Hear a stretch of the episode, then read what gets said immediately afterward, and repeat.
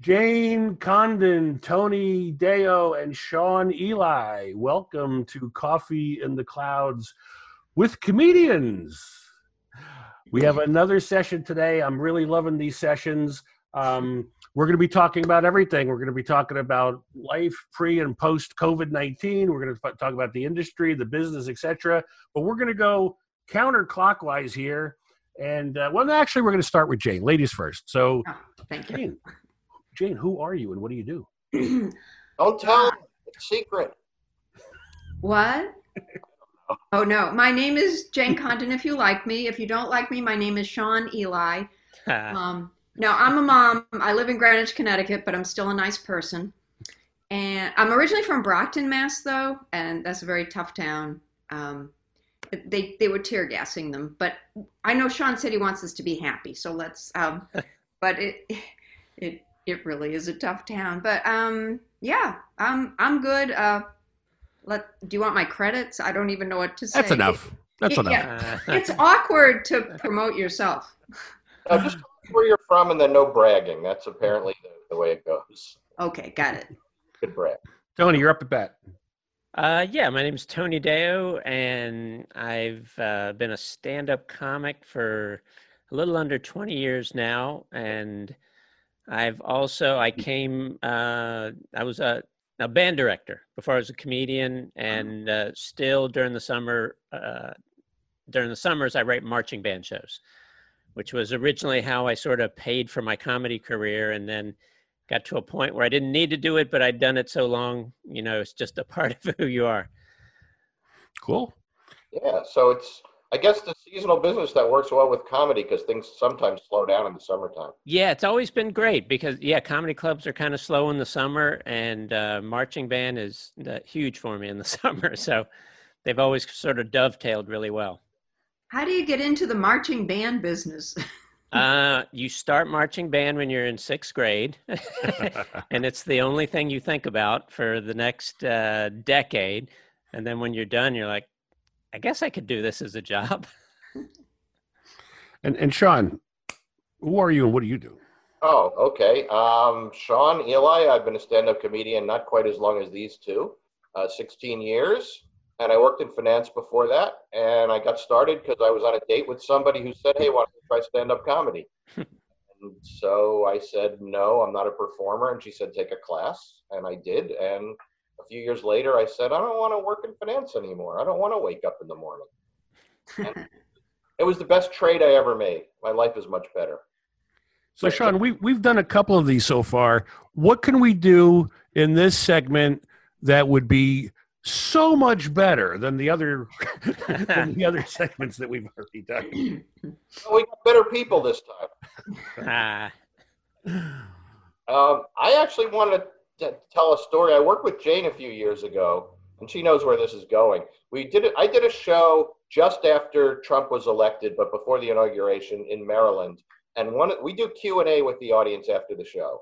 And one of the questions we got had something to do with Trump, and one of the comics went off on Trump. And all these nonprofit theaters, they they basically operate on a shoestring. And so anybody who donates money has a lot of power. And they got a complaint from a donor saying I didn't appreciate you making fun of our future president. So they told me not to. They told us not to be political the next show, and it's the first time I've been told what not to talk about. Yeah. So I spoke to Jane and the other two comics, and I said, "Hey, this is what happened. Please don't be political." And the first question we got during Q and A is because we were there right after inauguration yeah. was why, with all that's going on, didn't you make jokes about politics? Can I take over from here? So I raised my hand to say because we'd been muzzled, you know, told, and instead I'm looking over at Shaun thinking he probably wants to come back to this theater. So I said, uh, because we're unifiers and not dividers. but I really wanted to tell them a few jokes out in the lobby. Well, I've taken it out of my act. I don't do uh, presidential. We always used to be able to punch up. I don't know if you did it, Tony, too, but like now people are too sensitive so I just took that slice out. You're either totally political or you're everything else. Right. I, I sort of felt that way from the very beginning of my career. Like I was mostly a road comic and you could there were either political comedians or there weren't and i worked in the south i started in the south and worked a lot in the midwest and i just sort of got the feeling a lot of the shows i did people they don't want to hear what i think and i do sort of think it's my job to let them forget about the world and especially you know the last several years people would love to for you know no matter what side they're on they don't want to hear about it so it's been sort of easy. I never really uh, did political jokes, so I haven't had to change much. Well, Jane, I thought what you'd said, maybe I remembered wrong. I thought what you'd said in Maryland was, hey, didn't you come here to get away from all that? Like, you don't want to hear about politics. Oh, I thought I said we wanted to be unifiers, not dividers, but it's it's sort of similar. Maybe you're right, Shaun. I don't know. I, I got the little COVID brain. Things are getting a little soft up here. Um, I used to blame it on aging. Now I have a whole pandemic to blame it on the family. Um, I, I actually, when I started out, I would do some political jokes, and I realized, from this standpoint, it's kind of a bad decision because no matter what you say, you're pissing off at least a third of your audience. So That's I, right. I didn't do any political material. But then when I started touring internationally a couple of years ago, I discovered that as soon as they heard I was an American, and if it wasn't part of my intro, then they'd certainly figure it out as soon as I opened my mouth. They wanted to know where I'd stood. So I would specifically do a Trump joke at the opening just to let them know, hey, hmm. I realize America isn't the best place in the world. We've got our issues too. And after that, it worked fine. What I use, hmm. my opening joke a lot of times is, I'm happy to be here, but I'm from New York. I'm happy to be anywhere I can park for free. oh, I love that. Hmm. That works a lot of places, obviously not in New York City, hmm. but what I, I couldn't do that overseas so much. But what I would say is I'm happy to be here, but I'm happy to be in any country where Trump isn't the president. And that would get applause right from That's the a winner. Yeah. Actually, what happened when I was in South Africa, I was there about a month after they'd thrown out their president for corruption. And I would open by saying, I'm happy to be in any country that actually gets rid of its corrupt politicians. And they were Yeah. too. Yeah. Was- I, what I love that you did in the ones you've just told us is you're really in the room up front. You go local up front. Tip O'Neill said all politics is local. I believe all comedy is local. So I always start like with where I am or whatever the group is. My first question when someone hires me, particularly for corporate stuff, and I like to say I'm not a club comic, I'm a country club comic, Tony. And- tough job. Somebody's got to do it. But my first question is always who's the audience? That Right. the rest flows from that. Yep. And I MC a lot of the shows we do, and part of being an MC is you've got to warm up the audience by asking questions. It's called crowd work. And I was doing a show at a country club in Greenwich, Jane, and I asked a guy up front, you know, what do you do for a living? And his wife next to him, and you can tell uh, people are going to call this sexist, but sometimes you can tell the relative wealth of a guy in a country club audience by how much younger his wife is. Oh yeah. Oh yes, the trophy wife. Yeah. And and so I say, what do you do for a living? And his wife says, oh, he has an oil company. Wow. By the way, the guy who delivers the heating oil by truck to you to the tank in your basement. She Oh good. Oh, that's great. I looked down at her and I said, just one? Listen, my plumber has a Mercedes, so you really don't know in that town who's got it. You clog your toilets. it's a very valuable person. What would you guys be doing right now if we were not in a pandemic? Where, where, where, where would you be? What would you, what would you be doing? Tony, you want to go first? Uh, yeah, I try. Well, I used to be on the road every weekend, uh, and then my son was born six years ago, and I sort of backed off on it, and I try not to be out more than every other weekend now. But I would either likely be at a club somewhere. Uh, I do some theater shows, uh, but yeah, I'd be doing stand up somewhere. Yeah. And I love the theater shows. yeah, they're Um, great. Years ago I won Ladies of Laughter, and that got me on the Ladies of Laughter. And then Shaun gets wonderful theaters too, and it's really oh, theater audiences to die for. They're Yeah, just they're wonderful. They, they're very they're kind of easy laughers, you know. Yeah. They haven't had too much to drink. They want to be there. Um, and Because sometimes people are like, it's nine o'clock at night. I've been with my entire company since eight o'clock this morning. I want to go home. Then Oh no, well that's the corporate one. Yeah, no, I still remember I did Stanford Business School, Stanford Women's, the Women of Stanford Business School, um, an alumni group, and all I remember about that was I was on at the very end. I was on like at five in the afternoon. They did just want to go home, you know. So you should just say, how many people would like to go home? You know, I mean, you just if you're actually with them, whatever they're feeling. The only other thing I remember from that show is it was on the next to highest floor on the World Trade Center, of course, pre going down, and it swayed. And I just thought, I have got to get the hell out of here. I was. Did you very really feel it? spooked. I Yeah. was very spooked. Did, has anybody else been up that? Yeah. It was. Yeah. I was like, this is not a good venue for Janie Condon. Hmm. I I need love her around. because her Boston accent creeps in every thousandth word or so. You hear something. When I get emotional, you should have heard me yesterday. Um, I had this little four o'clock funny show. We do just Thursday and Friday, and Christine Hurley, who went to the same little Catholic high school as I, um, she just had a glitch on America's Got Talent, and every comedian who watched this, our heart went out to her. You know, everyone's had a time when the curtains just come down on you, and I, I, I people i think people have a lot of recovery lines. I say like well you hire a menopausal woman what the heck do you think's going to happen? I But- use the same line, by the way. what? I use the same line.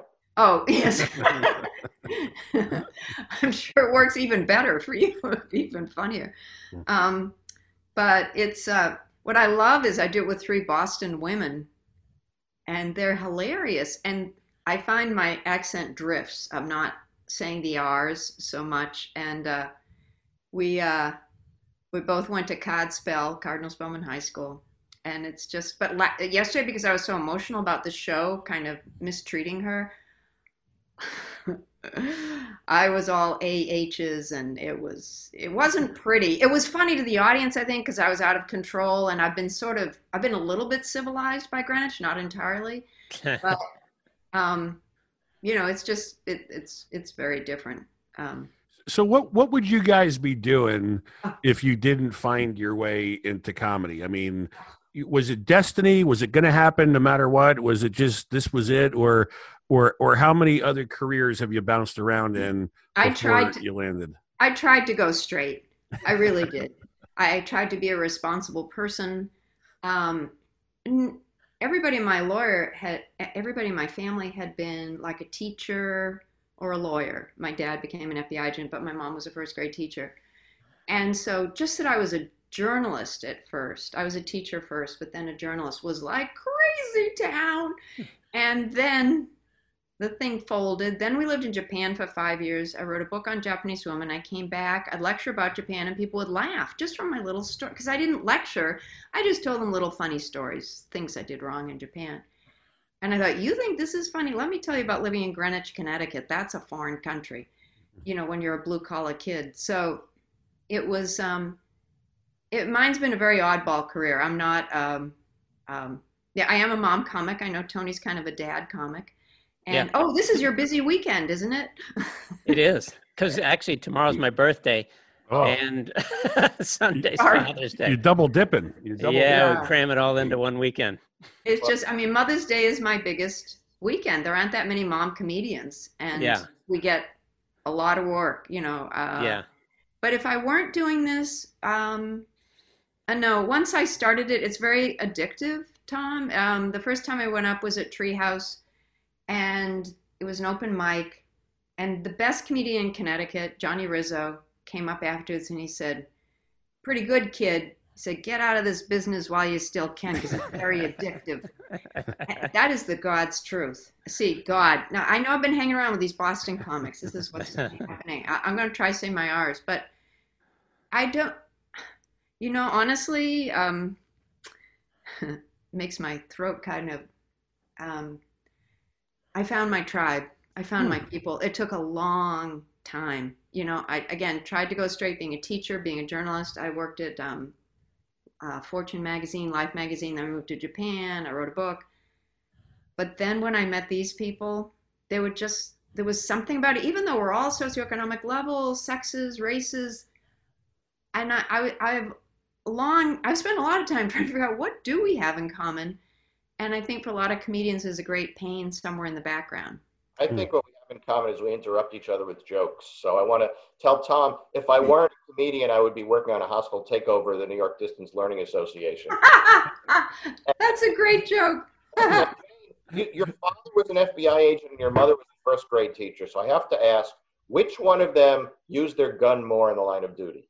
Yeah, well, it was close, I'm sure. My my dad actually got um I always wanted a BB gun and uh my mom said, "I'm trying to raise a young lady, Joe Condon." He finally gave in and then we would shoot my mother's Pyrex bowls, which she did not see the humor in that.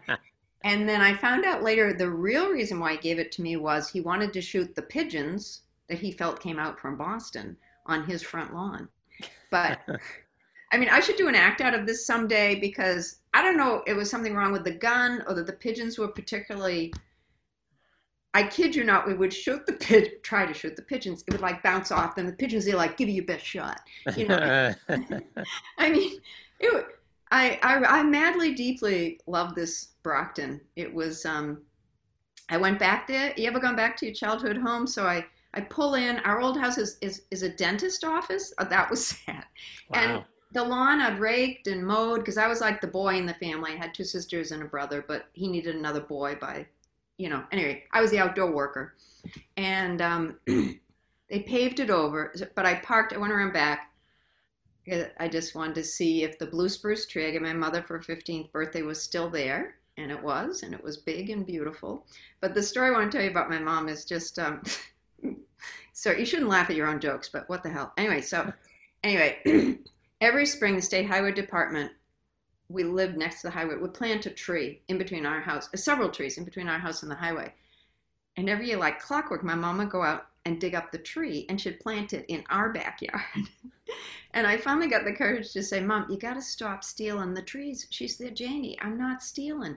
I'm a taxpayer. I paid for those trees my mom was really she got a speeding ticket a week before she died okay that's my mom say no more wow. she was amazing Tony, uh, have you done Zoom shows?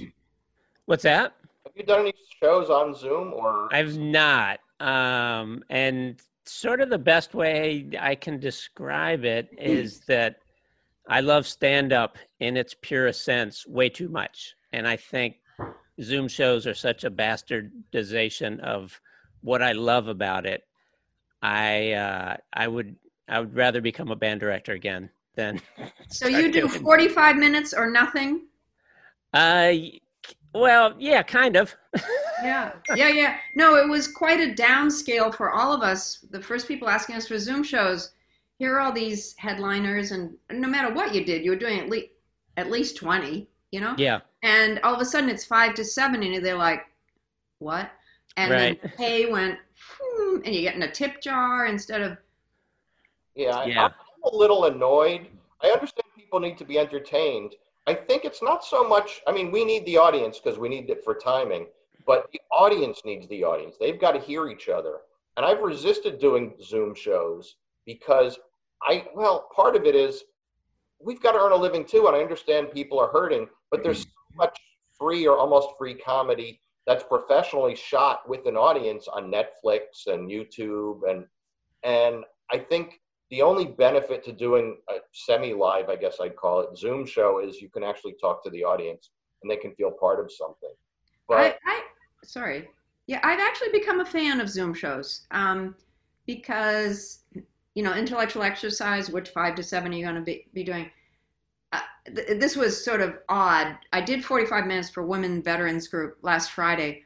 Boy, did that feel good, Tony. You know, Yeah. it's just like, it was like being back in the saddle, you know, where I Yeah. boom, boom, boom, boom, boom. You know, I know how, whereas rather, rather than compressing, right. what we do. Um, and but I've had a lot of funny things happen in that. I have friends who just say, "Zoom show? No, I'm out of here." Because I had one fundraiser that was converting to virtual, and um, I was going to work with Lenny Marcus, and he said, "Zoom? No." it So sounds um, like Lenny. yeah, no, it was very to the point, and um, Yeah. but w- a couple of good things. One is we can do West Coast now. Um, Right. I, Yeah, you- my very first Zoom show was um, was called Laugh Out Proud Out West, and they're like eight o'clock Saturday night, bam, back in the saddle, and I realized that their eight o'clock is my eleven o'clock, and I'm like, you know, you better put me on first because I, I might, you, you might come on and I might be like this at the and well, I wouldn't have done that because my roots. My, it's been taken care of. Don't worry, it's been handled last week. Connecticut opened up, but um, and then the other thing was ugh, this was awful. I got a call to do a birthday party. I'm sorry. I not to brag. I've been doing this more than 20 years. You know, I'm kind of about 10 years beyond doing a birthday party. Then she said how much she was going to pay, and I thought I would love to do a birthday party um, because I really like customizing my material. That was the fun in it yeah. but she didn't really know how to run a Zoom show. Like we've all had to become Zoom experts. I really feel right now for all the comedians, it's pivot or die. Um, if you don't evolve, if you don't keep up with this, and and Zoom is great, and I have a Zoom Pro account, so I can host it if I want. But I got to tell you, Streamyard is very interesting too. If anybody wants to uh, try that, um, limited, you can't have as many people in the audience. But if you can get five comics up top laughing at your stuff and then just have people in the other rooms, but mute them.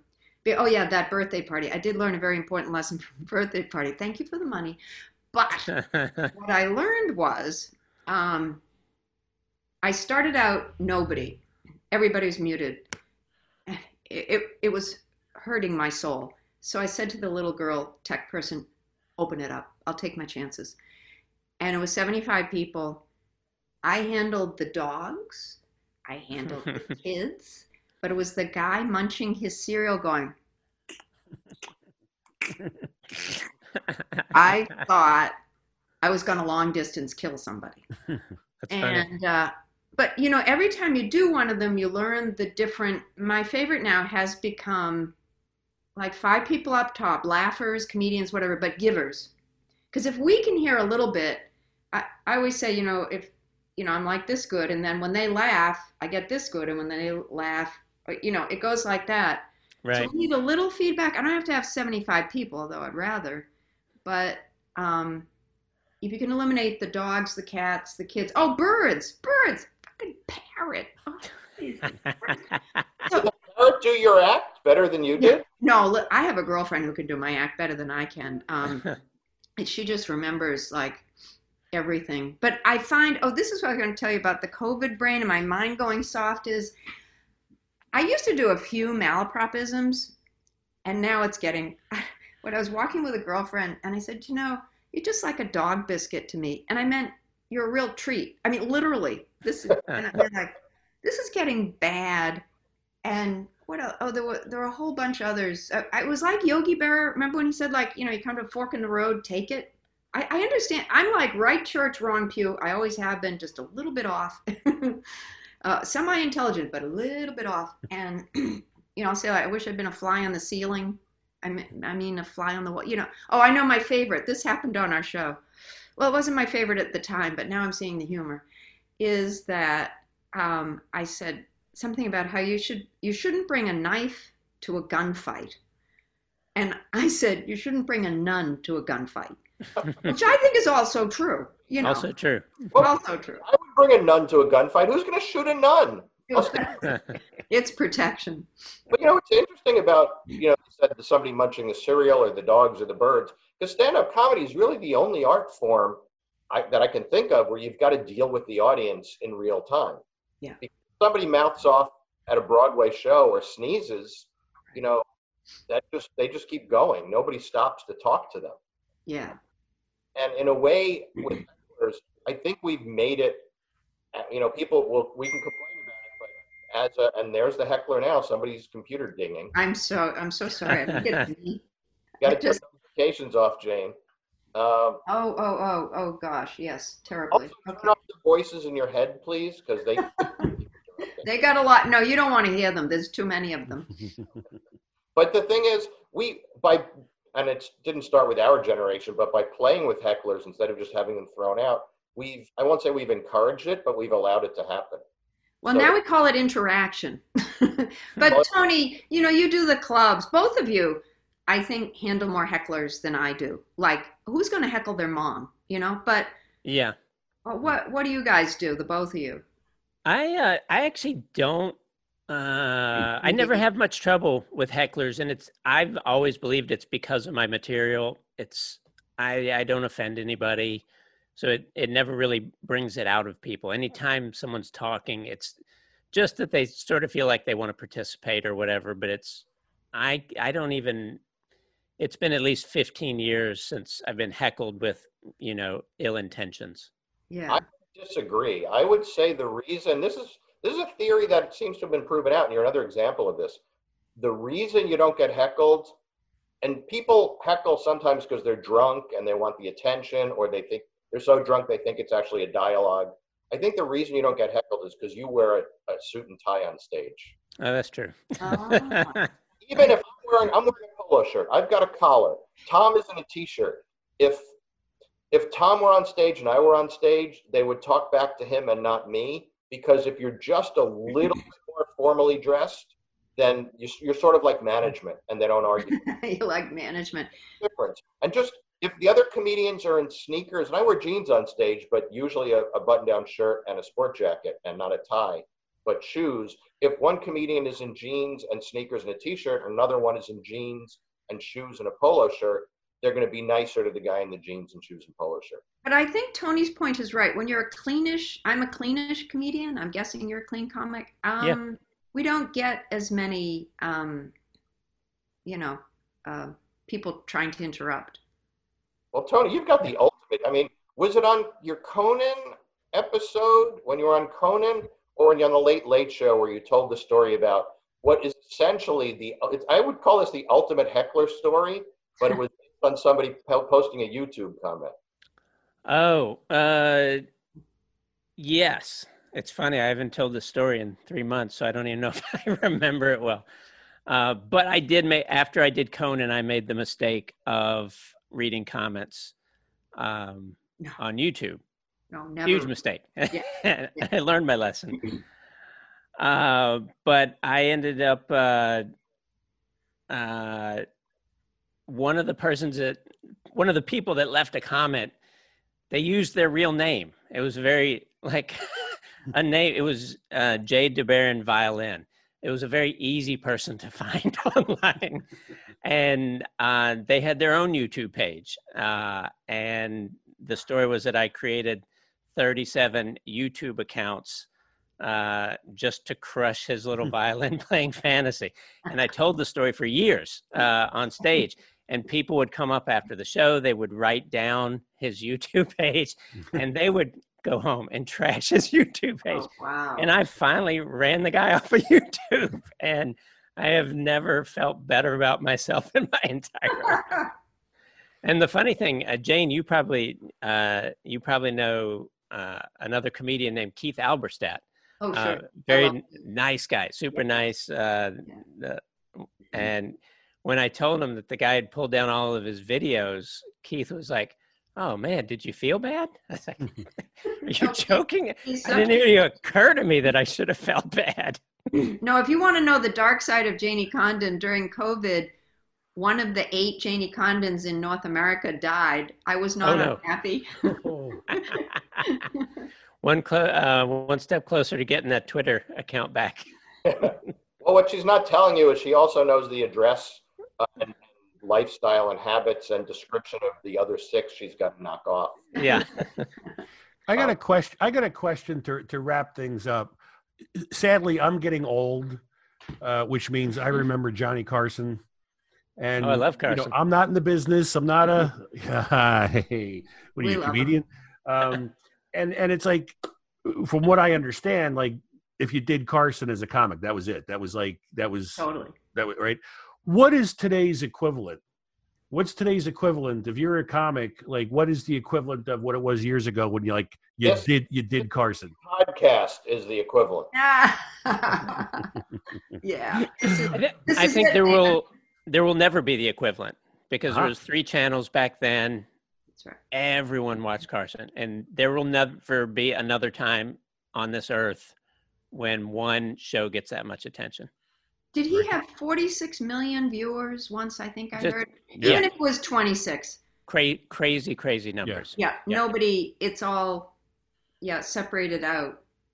And so it, it's hard to uh, it's hard to Netflix specials is a good thing to Yeah, get. they're good.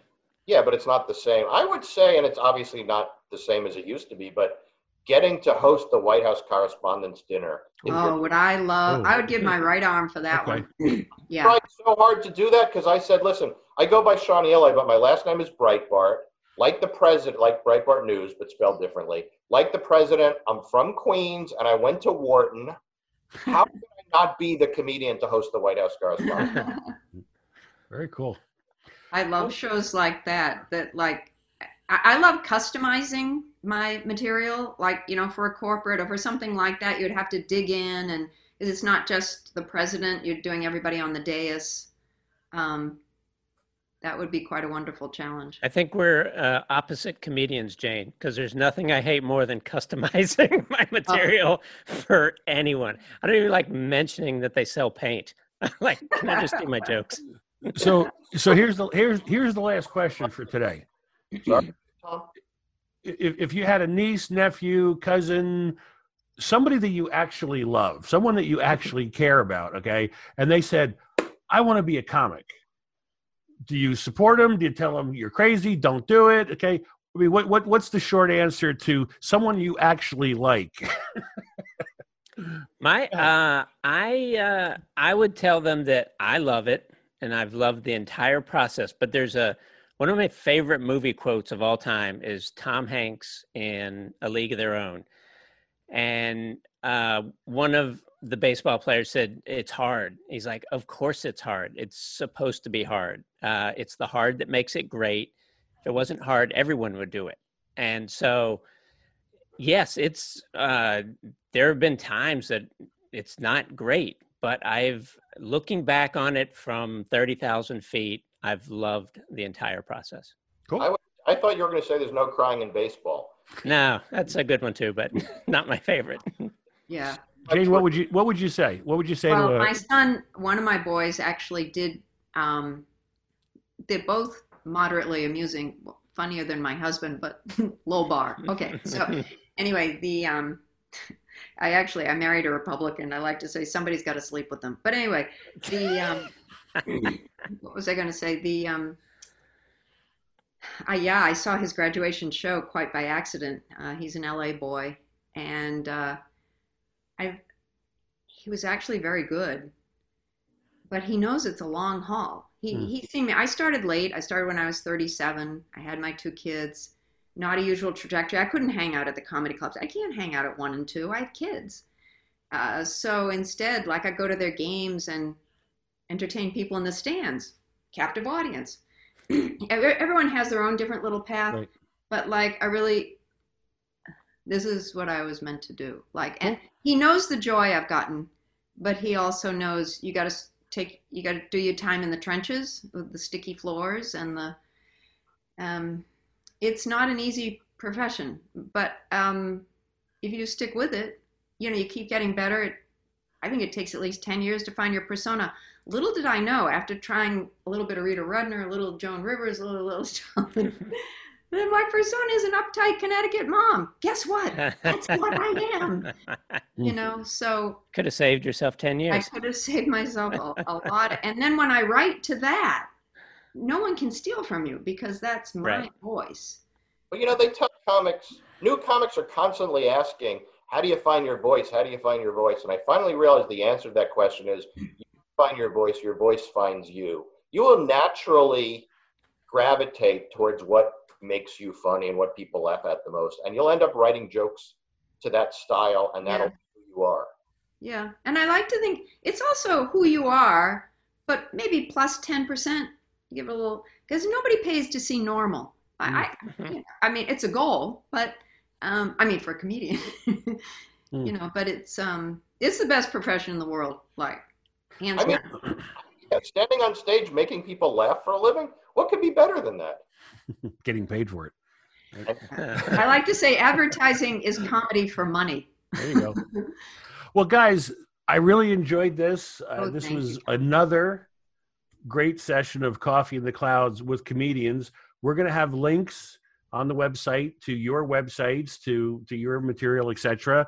And uh, hopefully soon the world will go back to semi-normal and you Yeah. guys get to go back to doing what you what you do so well you know in front of live audiences but um tony jane and shaun this was another session of coffee in the clouds with comedians I'll, Tom, I'll see you next week. Thanks, guys.